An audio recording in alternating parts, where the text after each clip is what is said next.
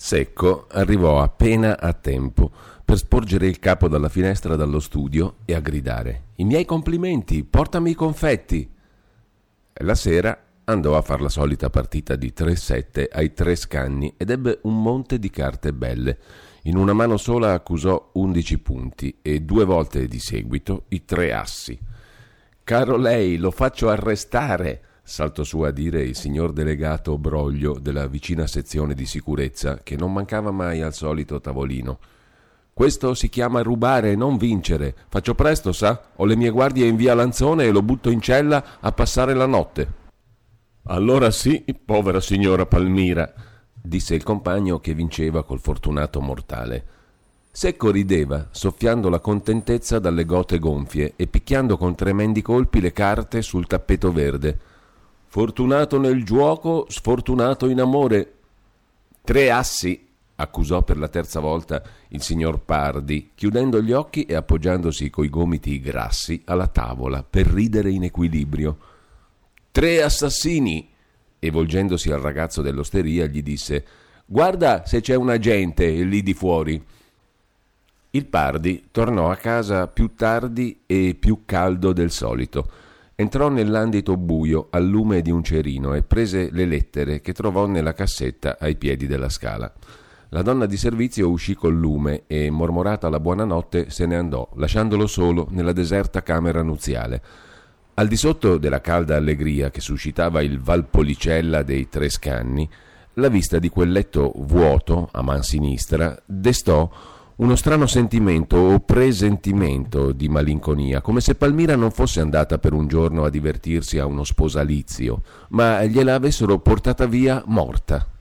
Era anche questo un effetto del bicchiere, che eccitava in quel buon uomo linfatico e grasso i pensieri patetici che fanno piangere, mentre gli altri ridono e cantano volentieri quando li rischiara un po' di lumen luminis. Fece passare alcune lettere, buttò in disparte le solite fatture, gli avvisi commerciali e si fermò a contemplare una piccola busta, attratto da una scrittura grossa a spina di pesce che gli parve di riconoscere. Stando in piedi, col cappello tondo quasi sugli occhi, il sigaro spento in bocca e il bastone sotto il braccio, ruppe la carta e lesse su un biglietto di visita del cavaliere Lanzetti le seguenti parole. Dimani scade la nostra cambiale, non si potrebbe rinnovarla? Gli affari sono stagnanti e mi è mancato anche il baritono. Potrei intanto offrirle un palco per tutta la stagione. E più sotto, conficato nel piccolo angolo rimasto libero, per sua norma, Altamura è a Milano già da una settimana. L'ho saputo soltanto ieri. Tornò a leggere da capo. Dimani scade la nostra cambiale, eccetera. E più sotto, per sua norma, Altamura. Gli occhi del signor Pardi si sollevarono e andarono a guardare, senza fermarsi troppo, il posto del letto a mano sinistra Collocò il bastone sulla tavola, vi pose sopra il cappello e, data una rapida e paurosa occhiata alla porta, tornò a leggere la terza volta il biglietto, avvicinandolo più che poté alla fiamma della candela. Lo buttò sulla tavola con un'espressione di schifo. Era una trappola, ci voleva poco a capirla. L'egregio cavaliere Lanzetti, oggi sono cavalieri anche gli impresari e i suggeritori, avendo bisogno estremo che la cambiale fosse rinnovata, cercava farsi dei meriti inventando un'Altamura a Milano, mentre Altamura cantava a Madrid e la Gazzetta dei Teatri annunciava la sua prossima partenza per Montevideo. Un cantante che fa la stagione a Madrid non passa da Milano per andare in America, caro signor cavaliere delle cambiali insolvibili, Sarà per un'altra volta, io ti posso regalare anche tre cambiali, ma non voglio che tu mi creda così gambero da bevere, da ritenere che il signor Altamura è a Milano già da una settimana. Il Pardi rideva con se stesso, muovendo tre o quattro passi nella stanza, fermandosi a rimirare con attonita attenzione la gamba di una sedia, stringendo nelle dita, in un fascetto, solo i peli dei baffi e del piccolo pizzo di barba. Poi girava sui tacchi dava un'altra occhiata di volo al letto. Palmira non era quasi mai uscita di casa tutto quel tempo. Da qualche mese in qua si mostrava docile, discreta, savia, tollerante. Lettere non ne riceveva più e nemmeno giornali, dopo la gran burrasca di quel giorno che l'aveva colta sulla porta della posta. Essa non voleva nemmeno andare alle cascine al matrimonio della signora Pianelli per non fare la spesa di un vestito nuovo. Era stato lui a cacciarla via perché prendesse una boccata d'aria, povera diavola. Stava ancora concludendo il suo ragionamento che già la mano aveva aperto, operando per conto suo, un cassettone in alto dove Palmira teneva i fazzoletti, le gioie d'uso, le lettere, il borsellino. Quando si accorse di commettere una stupida ed inutile indiscrezione, spinse e chiuse con violenza, intascando sbadatamente la chiave. Non era il caso di credere che prima di andare alle cascine Palmira avesse a incontrarsi con eh, qualcuno. Impossibile. Come poteva sapere questo qualcuno che il matrimonio della signora Pianelli era fissato per giovedì mattina e che il signor Paolino avrebbe mandata la carrozza a prendere Palmira il mercoledì? Ad ogni modo, bisognava sempre supporre che Altamura fosse a Milano, mentre la Gazzetta dei Teatri dava per certo che egli aveva accettata una scrittura per l'America del Sud, dove i mariti non fanno complimenti e piantano fior di coltelli nel cuore ai trovatori. Che diavolo gli passava mai per il capo? Ecco in qual maniera un uomo può essere felice per tre assi a tre sette e cinque minuti dopo diventare il più disperato degli uomini per l'ombra di un'idea. Frugando nelle tasche della giacca, per una morbosa inquietudine e quasi curiosità delle mani, vi trovò una chiavetta. Da qual parte questa chiave? Non si ricordava già più. Stette a guardarla con grossi sopraccigli finché gli venne in mente che era la chiave del cassettone Aprì di nuovo il cassetto in alto, cercò, frugò, trovò una lettera, corse presso la candela. Era la lettera della signora Beatrice che egli aveva aperta e letta a Palmira. Un gentile invito e non altro, a meno di credere che anche Altamura fosse stato invitato alle cascine. Ma se Altamura non era a Milano, non poteva essere nemmeno alle cascine. Se era in America, non poteva essere in Italia. È vero che per poter dire che un uomo canta in America bisognerebbe essere là a sentirlo, ma d'altra parte, per credere la metà di quel che gli passava per il capo, bisognerebbe ammettere che l'uomo è una bestia feroce e la donna la madre delle bestie feroci, che il mondo è una tana di tradimenti, che non c'è più né legge né fede e che gli assassini di strada sono i più galantuomini perché almeno mettono a rischio la pelle. In queste riflessioni spasmodiche, con le quali il povero geloso procurava di assopire i suoi sospetti, cominciò a svestirsi, si levò la giacca che appese al solito chiodo e caricò l'orologio. Portò l'orologio all'orecchio per sentire i battiti. Lanciò uno sguardo disperato all'altra parte del letto. Era mezzanotte. Palmira doveva essere arrivata da cinque ore almeno alle cascine. Finite le presentazioni e il trattamento dell'acqua dolce, a quest'ora forse dormiva insieme alla sposa.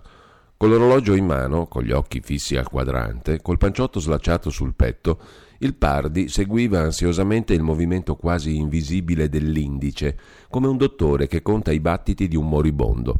Se fosse stato sicuro di poter trovare il Lanzetti al Biffi, dove andava di solito, sarebbe uscito a cercarlo.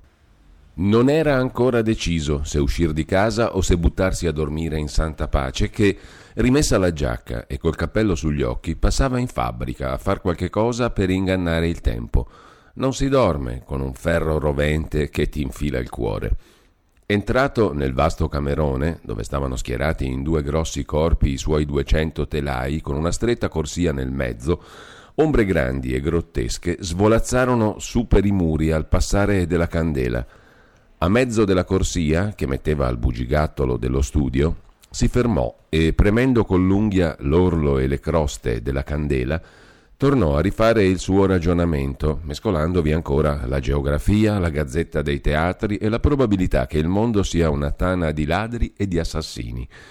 La testa, ridiventando pesante, piombava di nuovo sul petto e nell'ombra della notte nella fredda e livida compagine dei suoi duecento telai che l'avviluppavano come in una rete dura di ferro e di nodi scorsoi, un'accusa cupa e solenne, sviluppandosi dal fondo più cieco della sua vita, saliva con un gran turbamento del sangue fino alla sede del pensiero. Che fossero già d'accordo, che si trovassero già abbracciati in un sicuro nascondiglio. Si può diventare ubriachi pel sangue che va alla testa. L'alba trovò il signor Pardi curvo sui mastri e sul libro campionario, assopito più che addormentato, in una dolorosa stanchezza, col corpo mezzo intirizzito dal fresco delle ore mattutine. Alzò la testa. Se avesse potuto guardarsi in uno specchio e vedere il colorito scialbo, i capelli duri e arruffati, l'occhio cinericcio e spento, avrebbe creduto d'essere molto malato. Tuttavia la luce chiara e onesta del sole che entrava rubicondo per le sei grandi finestre, sbattendo sui congegni bruniti dei cilindri e dei pettini, dissipò molti dei fantasmi che lo avevano assalito la notte. Rilesse ancora una volta il biglietto del cavaliere Lanzetti, cercò e ritrovò nel cassetto segreto della scrivania la raccolta della Gazzetta dei Teatri che egli leggeva attentamente dal marzo in poi, interessandosi al movimento di tutto il personale mimico lirico danzante del paese, e ritrovò facilmente una notizia, già segnata con matita rossa, che diceva il celebre Altamura accettò per l'agosto un lauto impegno al Teatro dell'Opera di Montevideo, dove l'esimio artista ha lasciato indimenticabili impressioni nell'intelligente colonia dei nostri connazionali. Auguriamo al nostro illustre amico larga messe di allori e di pesetas. Anch'io, mormorò il Pardi, associandosi di cuore all'augurio. Ecco la prova stampata della bugia che farò scontare al cento per cento al signor Lanzetti. Intascò il giornale, accese il sigaro che gli teneva alla mattina il posto del caffè nero e mentre le operaie cominciavano a entrare in fabbrica, uscì con l'intenzione di trovare in qualche buco l'impresario e di farsi spiegare l'intreccio di quest'opera buffa. Non erano ancora suonate le sette quando, venendo per la via stretta di San Simone, nella corrente rumorosa dei muratori e degli operai che ogni mattina inondano Milano, sbucò nel largo crocevia del Carrobio, già vivo e agitato come deve essere il cuore di una città grande, piena di affari e di interessi, che non ha troppo tempo per dormire. Sapeva che i pianelli abitavano in Carrobio, anzi, si ricordò d'aver veduto Palmira uscire da una porta presso il droghiere, quel giorno che i coniugi Pardi s'erano trovati col tempo in burrasca, seduti l'uno in faccia all'altra nel medesimo tramvai. I piedi, che non sempre ragionano male come il cervello procura di far credere, ve lo portarono diritto. Abitano qui i signori Pianelli? chiese al portinaio. Abitavano, rispose il berretta, tenendo sollevata una scopa in mano come un campanello. Però c'è la signora Beatrice, in quanto al signor Cesarino saprà bene che... La signora è in campagna? Oggi è a Milano, è arrivata ieri a prendere la figliuola che deve fare gli esami. Ieri va bene, ed è partita, seguitò a dire il Pardi, sforzandosi di correggere gli spropositi di fatto che diceva il sarto. No, no, è a Milano, confermò il Berretta. Ha qui ancora quasi tutta la roba.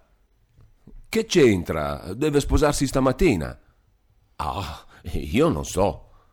Insomma, c'è o non c'è? Chi? domandò il berretta, che si lasciava stordire per poco, sollevando gli occhi in faccia a questo signore grasso che pareva in collera. Avete detto che la signora Pianelli è a Milano, riprese a dire il signor Pardi con la pazienza d'un professore che torna a spiegare un problema astruso. Eh sì, diavolo, le ho portato ieri sera l'acqua per lavarsi la faccia.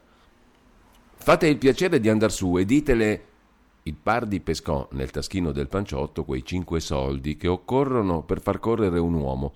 Ditele che c'è un signore che desidera parlar con lei subito subito. Vado in un momento. Secco si lasciò cadere, con l'abbandono pesante dell'uomo stanco, su di una sedia e si appoggiò al tavolo, in mezzo ai ritagli e alle filacce, nella luce miope e sonnolenta che mandano a Milano le finestre dei portinai, senza pensar nulla di preciso, ma ripetendo solo con un'espressione forzata e quasi di sprezzo fare gli esami. Frase che, caduta come un ciottoletto negli addentellati dei suoi discorsi interni, urtava e guastava il meccanismo del raziocinio. Il Berretta tornò a dire che la signora Beatrice, dovendo uscire per alcune spese, sarebbe venuta da basso tra cinque minuti. Il Pardi non rispose e dopo aver guardato il portinaio con aria di compatimento, come se il berretta non sapesse quel che veniva a contare, si raccolse, si appoggiò con le braccia sui ginocchi e procurò di non pensar più nulla, finché non fosse uscita questa signora Beatrice.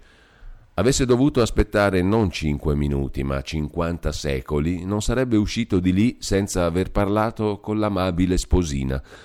Il portinaio venne a contare delle storie in cui entrava ancora Cesarino, il solaio, la trave, la mano, che so io, tutte parole che non arrivavano fino alle orecchie di quell'uomo immerso fino ai capelli in una profonda oscurità e che sentiva se stesso come un sacco imbottito di stoppa. Di fuori il carrobio mandava i suoi gridi, i suoi strepiti, i suoi rombi di carri pesanti, accalorandosi nella vita crescente della giornata. Dalla porta entravano e uscivano uomini, donne e ragazzi. Chi consegnò una chiave, chi ritirò una lettera. Una donnicciuola in cuffia si lamentò del gatto che andava sempre davanti al suo uscio, che era una sporcizia. Un fornaio lasciò tre panini sul tavolo del sarto e se ne andò urtando nei vetri col cavagno. Nella corte strideva a brevi intervalli il manubrio della pompa, con un tonfo di roba pesante. Risonavano voci di donne, piagnistei di bambini. Tutti questi particolari occuparono, distrassero per un momento la sua attenzione durante il buon quarto d'ora che la signora Pianelli si fece aspettare. Erano sottili ricami sopra un fondaccio senza colore. La vita esterna arrivava onda morta fino al suo capo, ma non aveva la forza d'entrarvi. Se avessero gridato al fuoco, se la casa fosse crollata sulle sue spalle, il signor Pardi non si sarebbe mosso di lì prima d'aver veduto e parlato con la signora Pianelli. Se essa era arrivata il giorno prima a Milano, come poteva aver invitato Palmira a prendere parte alle presentazioni in famiglia? Che il matrimonio fosse andato a monte? È qui, disse finalmente il berretta che stava in sentinella per farsi vedere degno dei suoi cinque soldi. Il Pardi si alzò di scatto e corse a incontrarla ai piedi della scala. Lo spingeva un'ultima speranza, che non fosse lei. Beatrice Pianelli, pallida, un po' abbattuta in viso, scendeva col suo passo tranquillo, tenendo raccolto un lembo del vestito. È lei? esclamò con la sua voce chiara e armoniosa. Se mi avesse detto il nome mi rincresce di averla fatta aspettare. Pardi salì un gradino e le si collocò davanti col pugno stretto, come se si preparasse a una lotta, tremando visibilmente in tutto il corpo, eppure sforzandosi di mostrarsi educato e gentile in mezzo agli aculei della sua sofferenza. Scusi, Palmira? Che cosa? Non è qui? No, rispose Beatrice con candore. Non è oggi il giorno che lei deve sposarsi? No, essa tornò a dire con semplicità, con una nota cantata. Ma allora si dominò, voltò la testa indietro verso la corte per dar tempo al respiro, alzò una mano mezzo chiusa, come se volesse continuare un'argomentazione impossibile. Difatti il matrimonio si doveva fare in agosto e se era possibile anche in fin di luglio, ma non fu possibile perché c'è un articolo di legge che lo impedisce. Ah, un articolo di legge! Ridisse il Pardi adoperando la frase già fatta, tanto per dire qualche cosa e per tenere avviato il discorso, per non lasciarla scappare, quella donna, volendo sapere da lei il resto e non trovando in tutto il suo vocabolario in quel momento due altre parole per tirare innanzi la conversazione. Eh, scusi, eh, lei non ha scritto la settimana scorsa a Palmira una lettera? No. Ma sì, gridò il Pardi, agitando e allungando la mano verso Beatrice. Non si ricorda più. Che lettera? L'ho vista, l'ho letta io, una lettera. Beatrice raccolse il pensiero a riflettere. Una lettera con cui lei invitava Palmira alle cascine ad assistere al suo matrimonio per stamattina. Non è possibile, caro lei. Ah, non è possibile? Secco, come se le forze lo abbandonassero del tutto, discese all'indietro il gradino e piombò sulle gambe, alzando le braccia grosse, congiungendo i due pugni con lo sforzo di chi si attacca a una gronda e fa leva sui muscoli per non cadere dall'altezza di un tetto. Beatrice, non ancora vicina all'idea che dava al signor Pardi un'aria così stravolta, lo interrogò con gli occhi curiosi. Non era possibile che ella avesse invitato Palmira, l'amabile, la maligna, l'invidiosa Palmira, a una festa di famiglia. Però, prese a dire il Pardi con l'affanno di chi ha lo stomaco rotto dalla nausea. Però ella ha mandato una carrozza a prenderla. Quando? Ieri, ieri sera. Oh, per Dio, l'ho vista io. Il Pardi si infuriò contro quella stupida donna che non capiva nulla e che stava ad osservarlo con gli occhi d'una bambola. Beatrice si impaurì, entrò nell'idea. Capì che Palmira ne aveva fatta una delle sue, divenne smorta, balbettò qualche parola a fior di labbro e, e finì col dire: Scusi, io non so proprio niente. Mi perdoni, disse il Pardi, allentando a poco a poco le braccia e chinando la testa sul petto, piegando il collo robusto e le larghe spalle, al peso enorme che scendeva lentamente a comprimerlo. Mi perdoni, balbettò. Con la mano irritata tastò qua e là sul corpo finché trovò la tasca del fazzoletto, lo strappò fuori, lo strinse nel pugno come un cencio, lo compresse due volte nell'angolo degli occhi, schiacciandolo poi sulla bocca quasi per strozzarvi un grido e tirandosi ancora un passo indietro per lasciar passare Beatrice, tornò a dire Mi scusi tanto. Beatrice discese gli ultimi gradini e nel passare davanti a quell'uomo che pareva fulminato, lo guardò con un senso di sincera e paurosa compassione. Avrebbe voluto salvare Palmira o la buona fede di suo marito, ma per la seconda volta in poche ore si vergognò della sua povertà di spirito si sentì incapace, troppo ignorante delle battaglie della vita. Fece un piccolo saluto con la testa, scappò più che non uscisse sulla strada e col cuore pieno di dolori e di spaventi si mescolò al vivo movimento della città che copre col suo frastuono le piccole e le grandi tragedie degli uomini. Arabella la accompagnava in silenzio. Il cuore della fanciulla, ancora pieno delle brutte visioni della notte, non pigliava parte alla vita esteriore della città, che essa attraversò come un'ombra sdegnosa e corrucciata. Il matrimonio della mamma, quel dovere accettare tacendo un destino così contrario alle sue previsioni e, oltre a questo, un senso confuso, dirò così, di gelosia, che nasceva in lei col pensiero del suo povero papà, misto a un altro senso di ripugnanza e di antipatia per un uomo che doveva benedire come un benefattore, tutto ciò la rendeva triste, d'una malinconia taciturna e irritata, che rendeva alla sua volta taciturna e irritata la mamma. Non si scambiarono quattro parole, cammin facendo, e tra una parola e l'altra ciascuna filò una fitta matassa di pensieri che si attaccavano al passato e all'avvenire, ai vivi e ai morti, che sono la storia sacra dell'anima nostra. Una volta sola la ragazza uscì a dire improvvisamente, come conclusione di una riflessione compiutasi nella sua testa: Di, mamma, se tu sposi il signor Paolino, non potrei io restare con lo zio Demetrio? La mamma non rispose nulla, ma di lì a poco le si gonfiarono di lagrime gli occhi. Giunsero così al cimitero. Arabella, già pratica del sito, ritrovò subito il piccolo monumento. Mentre la mamma, inginocchiata sulla terra sabbiosa del viale, sfogava il suo pianto nelle mani giunte, Arabella perdevasi lontano con gli occhi verso un cielo lontano che andava coprendosi di nuvoloni bianchi di temporale. Il soffio fresco che mandavano quelle nuvole dissipò a poco a poco, come dolce lavacoro, quell'ultima nebbia di sogni cattivi che era negli occhi, e la compassione amorevole, la compassione che scalda il cuore e che fonde tutto, la trasse più vicina alla sua mamma, che poco fa aveva conturbata con le sue parole.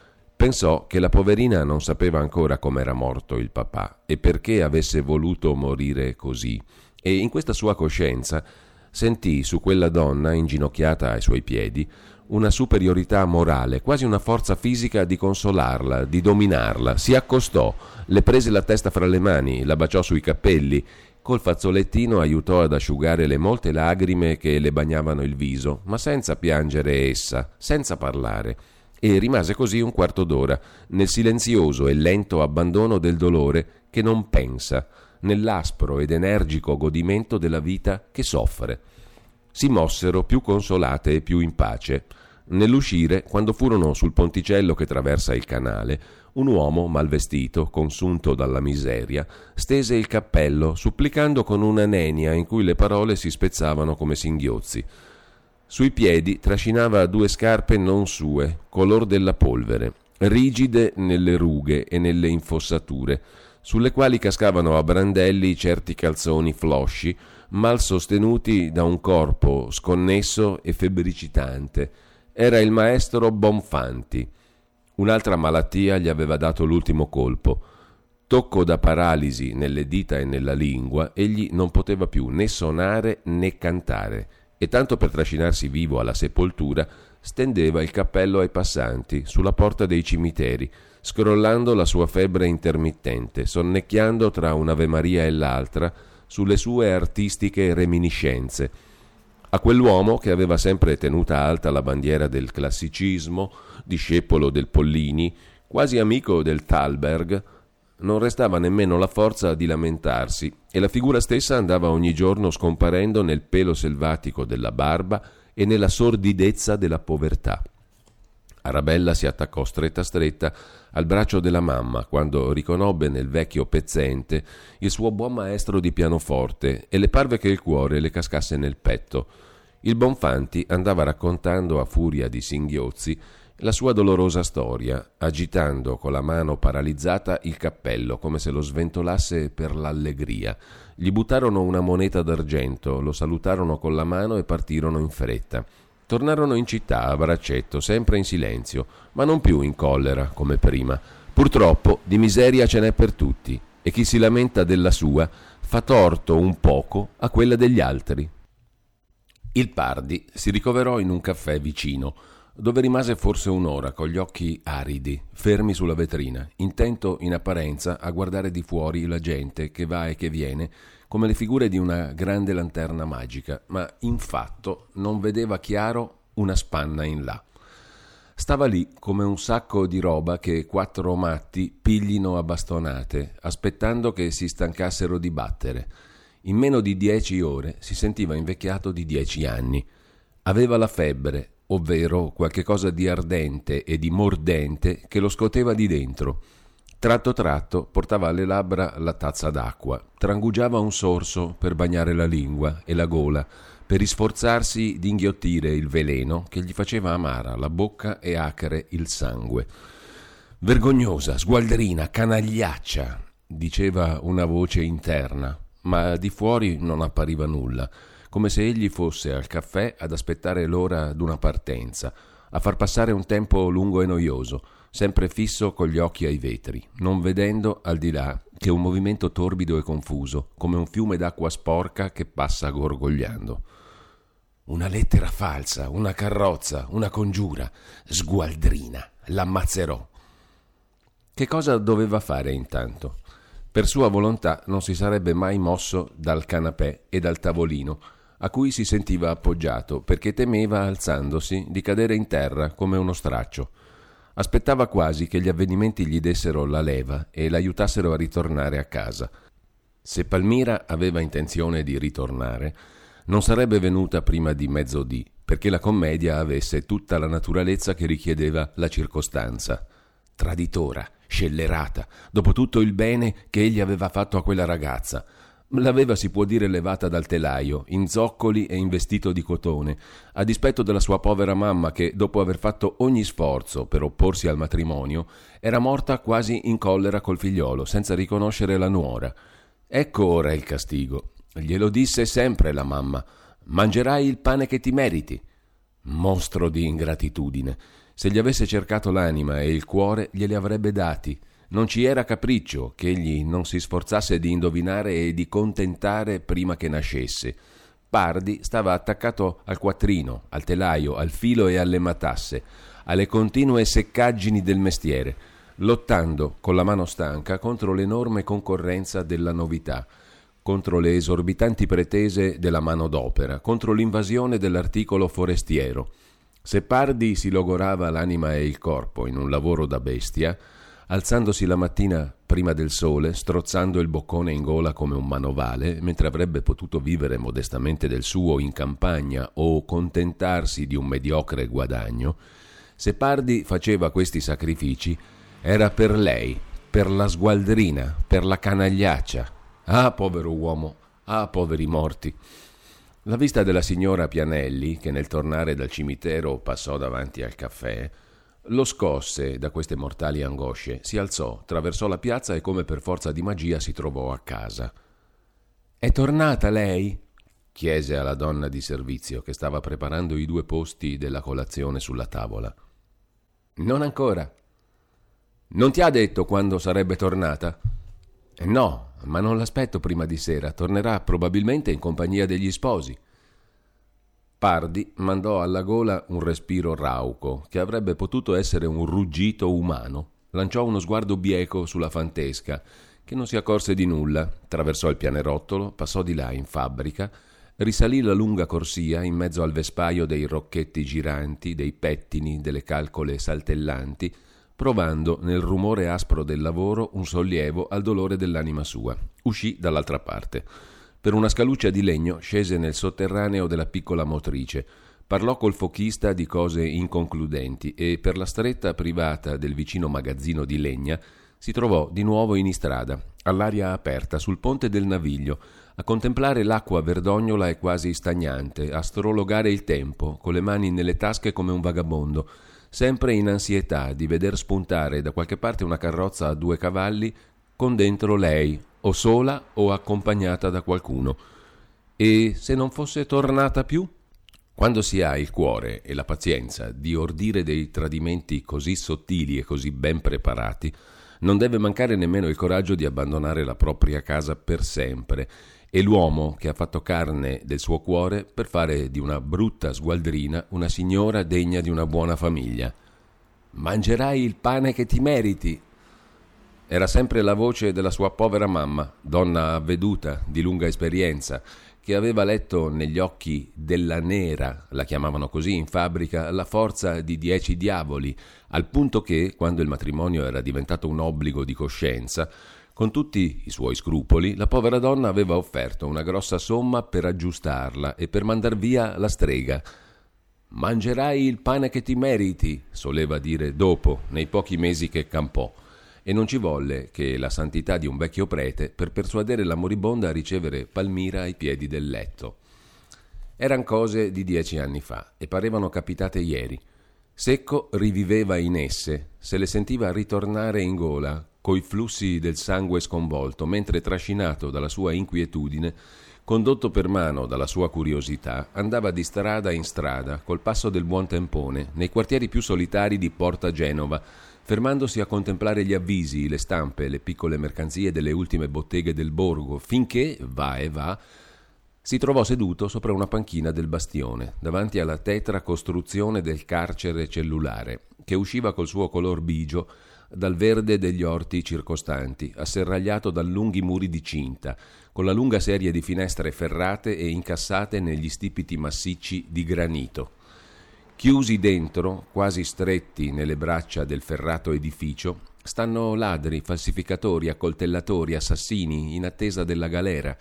Sommando tutto questo male, gli pareva ancora poco in confronto del male che aveva fatto a lui quella donna. E un ladro, un accoltellatore, gli pareva quasi un galantuomo al confronto del profumato seduttore che, forte delle sue note voluttuose e del suo accento romanesco, senza un granello d'amore, ma per una civetteria di palcoscenico o per ingannare il tempo tra una scrittura e l'altra, viene e pianta un coltello avvelenato nel cuore di un galantuomo che lavora e che del suo lavoro fa vivere un centinaio di onesti operai. Se una povera donna porta via quattro bottoni dalla fabbrica o un matassino di seta, i signori giudici trovano nel codice che essa merita almeno sei mesi o un anno di reclusione. Ma questi assassini dell'onore, questi ladri di donne altrui, questi scassinatori della pace e delle famiglie vanno tronfi delle loro conquiste come gli Zulu e i pelli rosse si vantano delle cuti cagne strappate ai nemici. E non c'è giornalista o romanziere o librettista d'opera che non trovi ciò molto bello e naturale e romantico, come se il rubare la donna all'uomo che l'ama non sia qualcosa di più che rubare una pecora al pastore che la mantiene. Che, che, peggio per te se hai lasciata aperta la gabbia. Peggio per te se vuoi fare il marito geloso e amoroso. Peggio per te se sei nato stupido, col groppone grosso, a portare pesi e dolori. Il mondo è degli eleganti, degli ingegnosi, dei furbi, dei romanzieri, dei giornalisti, dei cantanti, degli avvocati chiacchieroni, che stendono la mano d'uno all'altro, fanno una catena, allacciano il globo, soffocano i diritti dei poveri di spirito, creano una opinione falsa del bene e del male. Sono ladri e giudici, comandano come i domatori delle fiere nei circhi, lusingandosi della propria forza. Ma guai se la belva un dì si accorge che la forza è sua. Pardi mandò ancora un sordo gemito, adocchiando con lo sguardo corrucciato a destra e a sinistra, se vedeva gente. Il bastione era deserto. Nella chiara luce del meriggio gli antichi ippocastani versavano un'ombra densa e quieta sulla strada polverosa e sull'erba corrosa dello spalto, dove passeggiava con passo svogliato e col fucile a tracolla la guardia di finanza. La città, con la moltitudine delle case, dei campanili, dei camini, biancheggiava davanti a lui nel caldo bagliore del sole di luglio, mandando una voce confusa di immenso alveare umano, voce che veniva a finire contro il massiccio edificio del carcere che opponeva, nella sua tetraggine, un silenzio di tomba. Melchisedecco sognava con gli occhi aperti e abbagliati un giorno di rivoluzione. Gli pareva che dalle cento finestre del carcere uscissero i malviventi, armati di coltelli e di sbarre, torma cenciosa e bruta, che andava a bruciare e rovinare Milano. Il buon negoziante, dal temperamento acquoso, oggi capiva anche l'incendio e la rovina. Egli, che predicava tanto sugli scioperi e sulla prepotenza del signor operaio, Oggi si sarebbe messo alla testa di un esercito di malfattori per punire i galantuomini del male che gli faceva soffrire una donna. Egli, sì, egli, con le sue mani avrebbe gettato petrolio e fuoco nel teatro della Scala, per il gusto di abbruciare un covo di ladri eleganti, che non ti rubano, no, la borsa, ma ti rubano la pace, l'onore, la stima della gente. Sonava mezzodì a tutti i campanili della città quando fu scosso dal rumore di una carrozza che passava a corsa dietro di lui, sollevando una nuvola di polvere. Il legno scendeva verso Porta Genova al trotto di due cavalli, ma quando parve al Pardi di riconoscerlo era già troppo lontano. A un certo punto la carrozza si fermò. Un signore discese, strinse una mano che uscì dal finestrino e uomo e carrozza scomparvero nella nuvola di polvere. Pareva un sogno d'uomo infermo che ha preso molto sole sul capo. Secco si restrinse in un gruppo e finì di soffrire quel che è dato di poter soffrire a un uomo. Poi si mosse come se fosse ad un tratto guarito. La sua risoluzione era presa. Si volse ancora una volta verso il carcere e, parlando con gli occhi, gli disse qualche cosa, forse un arrivederci. Palmira non rientrava in Milano senza qualche batticuore. Strada facendo l'aveva salita il sospetto che suo marito, preso a un laccio così volgare e teatrale, riflettendo sulla cosa, non la trovasse naturale o sentisse qualche notizia in contrario o si incontrasse per caso in qualche persona che sbadatamente tradisse la verità. Perciò, prima di entrare in città, si era fatta condurre alle cascine per poter dire di esserci stata per prendere cognizione esatta della posizione, per parlare a Beatrice e mettersi d'accordo con lei, per avere in lei una difesa e una testimonianza qualora ce ne fosse bisogno. Alle Cascine sentì che la Pianelli era a Milano per gli esami di Arabella e che il matrimonio non si sarebbe celebrato così presto. Questa scoperta fu un primo colpo di fulmine. I casi son mille e Secco poteva incontrarla per via. Si fece portare rapidamente a Milano con l'ansia d'un capitano che teme di aver perduto una battaglia e che si affretta in mancanza d'altro a coprire la ritirata. Le parve lieta la musica del trick track che l'accolse all'entrare in casa sua. Avrebbe voluto che Secco uscisse subito a salutarla per leggergli negli occhi. Non era uomo che sapesse nascondere un pensiero. Ella capiva subito al suo grosso respiro quando c'era in aria una tempesta. In quel momento si sentiva il coraggio di mentire fino alla perdizione dell'anima, senza battere palpebra, sicura già in cuor suo di poter compensare il tradimento e la bugia con un entusiasmo nuovo e straordinario di bene. La coscienza formulava già un caldo e sincero proponimento di penitenza e di ravvedimento, appoggiato al giuramento di non tentar più in nessun modo la pazienza di Dio e quella del più buono dei mariti, di non uscir più col pensiero dal suo guscio, di espiare, insomma, con una vita raccolta le aspre e terribili sfrenatezze della colpa. Pensando queste cose in un fascio, per quanto si possa pensare col cervello in fiamme, salì a corsa le scale. Non c'è lui? chiese alla donna entrando con la furia di una gazzella inseguita. L'aspettava a colazione, vedendo che non veniva sarà andato alla trattoria. Mi aspettava stamattina? Gli ho detto che probabilmente sarebbe tornata stasera. Non v'è stato nessuno? tornò a chiedere Palmira mentre si strappava i guanti, rovesciandone la pelle sulle dita. Nessuno. Ieri sera è uscito? Fino alle undici stette fuori. Era di buon umore? Non ti ha parlato di, di un fallimento? Palmira, a cui crescevano le astuzie in bocca, cercava ogni mezzo per scandagliare senza farsi scorgere. È andato a dormire, non ha detto nulla. In questi discorsi Palmira entrò nella stanza da letto. Trovò sul tavolino alcune lettere, dei manifesti e la famosa lettera di Beatrice. Questa si ricordò d'averla chiusa nel cassettone, come si trovava ancora intorno. Nel cassetto non trovò la chiave. La cercò lì vicino, sotto il mobile, e chiamò di nuovo la cherubina. La donna non sentì, come al solito. Allora con la punta delle forbici provò a muovere il cassetto, facendo leva nella serratura, e trovò i fazzoletti, i pizzi, le gioie in gran disordine. Anche il letto era rimasto intatto, come si prepara la sera, con la coltre rimboccata e il cuscino da notte. Cherubina, che non aspettava la sua padrona prima di sera, non era ancora entrata in camera. A ognuna di queste scoperte il suo cuore si faceva stretto di spavento.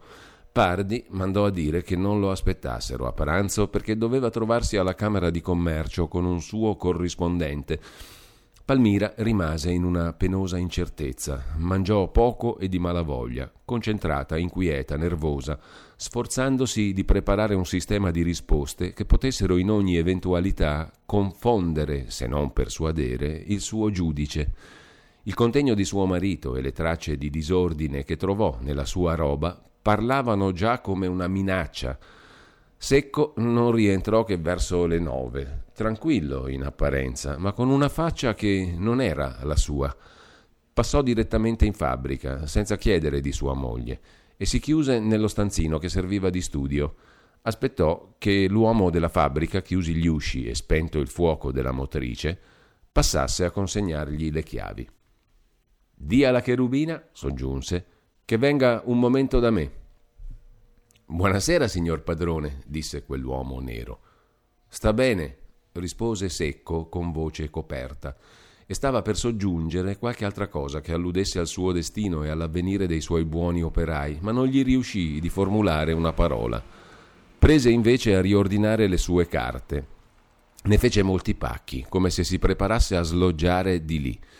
Al lume di una piccola bugia che egli collocò sullo scrittoio, Sigillò alcune lettere, vi scrisse sopra il nome di alcuni suoi vecchi amici, coi quali si era trovato nella giornata per regolare le varie partite dei suoi interessi. Distrusse molte carte inutili, come se obbedisse a una interna suggestione, più forte e più prepotente della volontà e della ragione.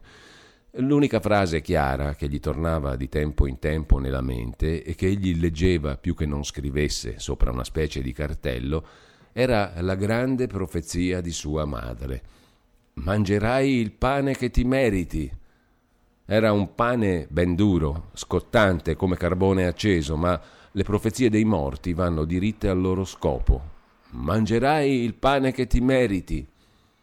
La cherubina con un lumicino a petrolio in mano venne per la lunga corsia mandando fasci di luce nelle viscere e nelle trame dei meccanismi che, dopo aver strillato tutto il giorno l'interesse del signor Melchisedecco Pardi, parevano dormire in una rotta stanchezza. Chi avrebbe mosso di mani quei duecento rocchetti e quei duecento pettini? La mano che soleva tutte le mattine dar vita e moto alla materia sarebbe stata lorda di sangue e col sangue non si fabbrica il pane della gente onesta. Erano larve, frantumi di pensiero che lo accompagnavano nel lavoro materiale della sua liquidazione. Mi rincresce mandarti fuori a quest'ora, disse alla cherubina, ma avrei bisogno che tu recapitassi subito questa lettera all'avvocato Piazza che sta fino in via della Stella. Sai dov'è? Era un pretesto per mandare lontano la donna di servizio. Farò una passeggiata. Si sente male, signor padrone? Perché? Ha una certa faccia. Ho mangiato male, al solito. Dov'è la signora? Si è ritirata nella sua stanza. Aveva una forte emicrania, anche lei. Avrà preso del sole. Già, eh, è la stagione. To, va e torna. Pardi stette ad ascoltare finché gli parve che la cherubina fosse partita. La casa era tutta occupata, parte dalla fabbrica, parte dall'appartamento civile, e una volta uscita la cherubina non restarono che i padroni. Il macchinista, che dormiva in un bugigattolo lontano dall'appartamento, fino a mezzanotte soleva smaltire la polvere del carbone all'osteria. Quando il portello si richiuse dietro la cherubina, Secco trasse dal di sotto di un vecchio stipo una cassa di ferri che servivano per le aggiustature. Erano lime, scalpelli, punteruoli nuovi e frusti, in mezzo a una minutaglia di chiavi e di chiodi rugginosi. Chiuse gli occhi, prese a caso un arnese con l'impugnatura di legno, lo ficcò nella tasca della giacca, soffiò sul lume e, al debole riverbero dei lampioni di strada, discese lentamente, col corpo pesante, con le vene chiuse, il passaggio tra i telai, che gli parve interminabile. Uscì sul pianerottolo, fissò gli occhi nel buio perfetto della scala e, sospinto da una forza che non era già più sua, entrò in casa. Nel salotto da pranzo non c'era nessuno. Sul tavolo, in mezzo alla stanza, splendeva una lampada con grosso globo di vetro. Buttati sul tappeto del tavolo i guanti di Palmira coi diti arrovesciati in un gesto di irritazione, attirarono subito la sua attenzione. Palmira era nella stanza da letto, divisa dal salotto da due piccole portine di vetro, attraverso alle quali egli vide chiaro. Sei tu, secco? chiese la sua voce acuta e carezzevole. Non rispose, come avrebbe potuto. Nel momento che seguì, il più gran rumore lo fece il pendolo dell'orologio a sveglia posto sul caminetto. Ah, sei tu! Esclamò Palmira aprendo un pochino le imposte e richiudendo subito dopo aver spiato nel salotto. Vengo subito! Pardi vide qualcosa di molto bianco e voltò le spalle. Barcollando andò ad appoggiarsi con le due mani al marmo del caminetto e vi si attaccò con la paura di un sonnambulo che si accorge, dopo lungo camminare, d'essere sopra il colmo di un tetto. Era egli venuto proprio per ucciderla? Possibile che un uomo diventi di punto in bianco il carnefice della donna che ama? Quella voce acuta e carezzevole avviliva il suo coraggio. Egli l'aveva già troppo uccisa col pensiero perché avesse a insanguinarsi anche le mani. Essere ammazzati non è sempre il più crudele dei castighi. Alzati gli occhi al muro, si incontrò nella faccia asciutta e severa di sua madre, che stava a guardarlo dal mezzo d'una cornice ovale, con la tinta slavata e giallastra che pigliano le vecchie fotografie. Con le labbra sottili e taglienti, nell'atteggiamento di chi mastica amaro, la vecchia devota pareva ripetere la sua profezia. Mangerai il pane che ti meriti. Anzi, gli parve nella grossezza del sangue che i due zigomi angolosi della vecchia si colorissero.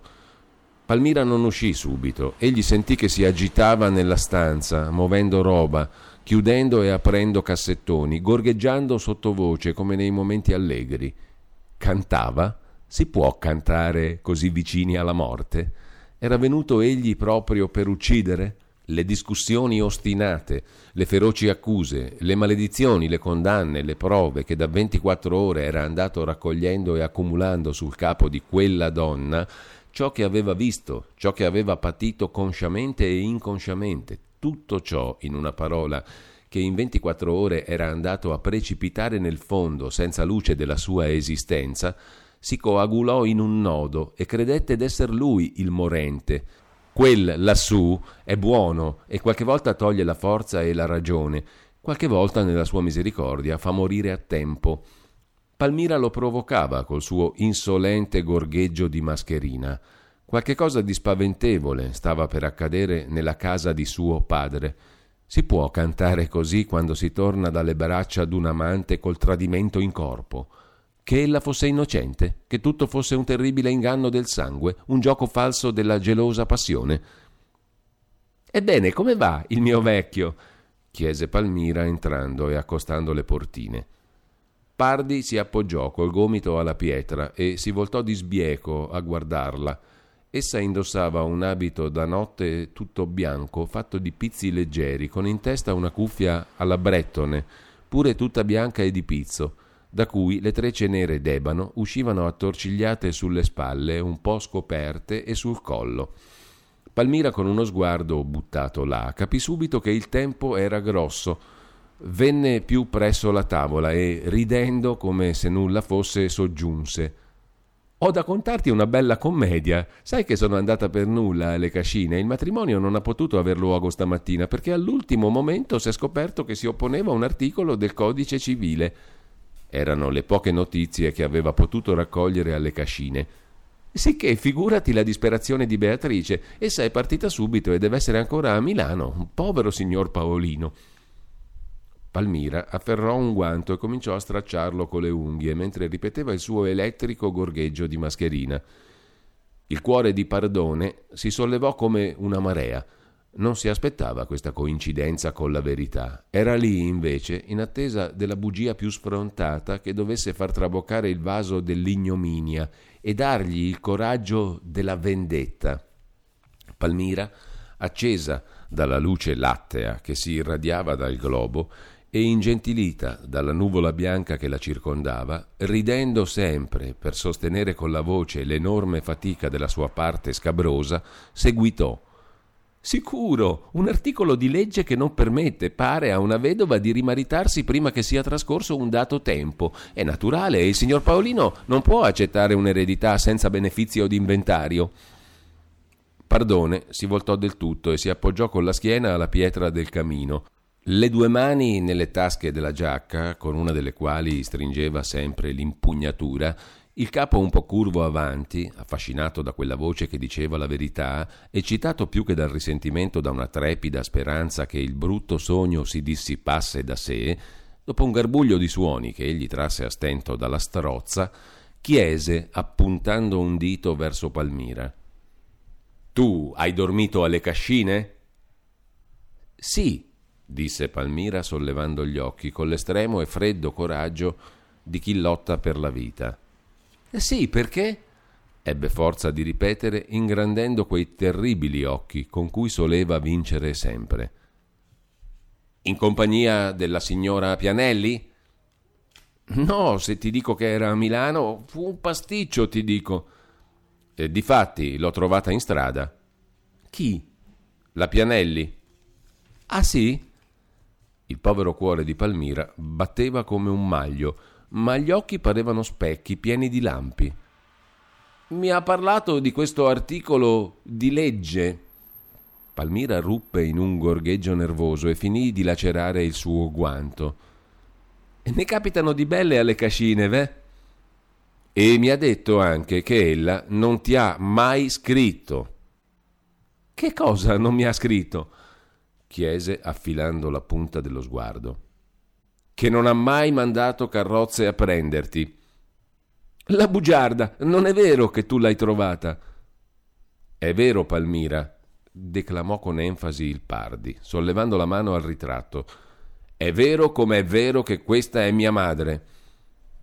A sentire nominare la vecchia suocera, Palmira ebbe un brivido quasi di ribrezzo e di paura e cominciò a impallidire. Beatrice ha voluto ingannarti per non dirti che aveva fatto una meschina figura e veramente c'è da scrivere una farsetta tutta da ridere con Meneghino sindaco senza sapere il codice.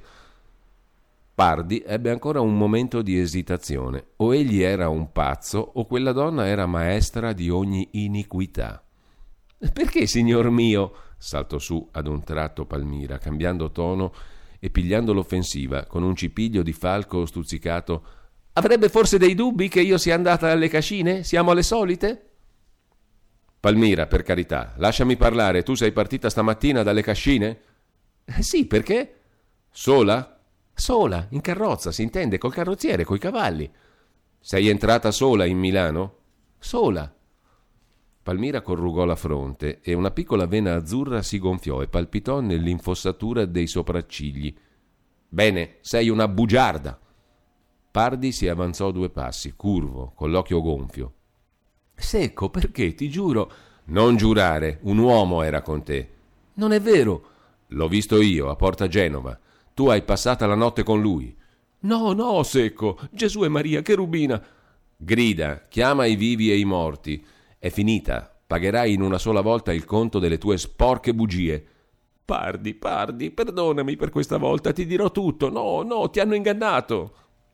Palmira, quando ebbe capito che quell'uomo forte e inferocito, non credeva più alle sue parole, s'era messa in difesa, girando sempre intorno al tavolo, facendo della lucerna una specie di scudo.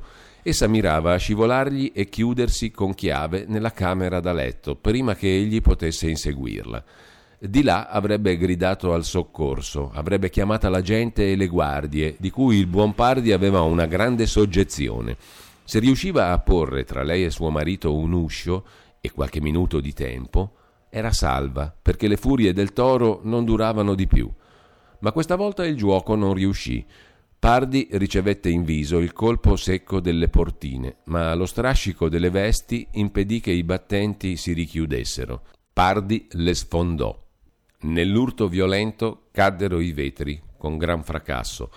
Palmira capì che voleva ammazzarla. Lo capì dagli occhi spiritati e rigati di sangue. Pardi, Pardi, che cosa fai per la tua mamma? Pardi, fuori di sé, andava dietro come un pazzo, frenetico, a quella figura bianca che scivolava gli davanti.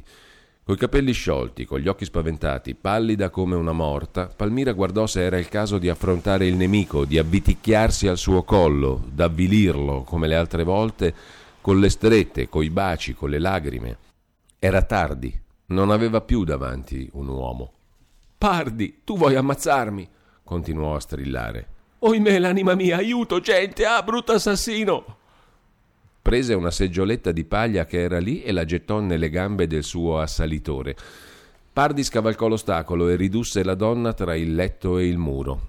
Palmira non ebbe più né uscita né scampo. Afferrò per ultima difesa un cuscino del letto e con questo affrontò il nemico, urlando parole dilaniate ma il suo giudice era troppo forte e aizzato da troppi demoni per ascoltare una confessione.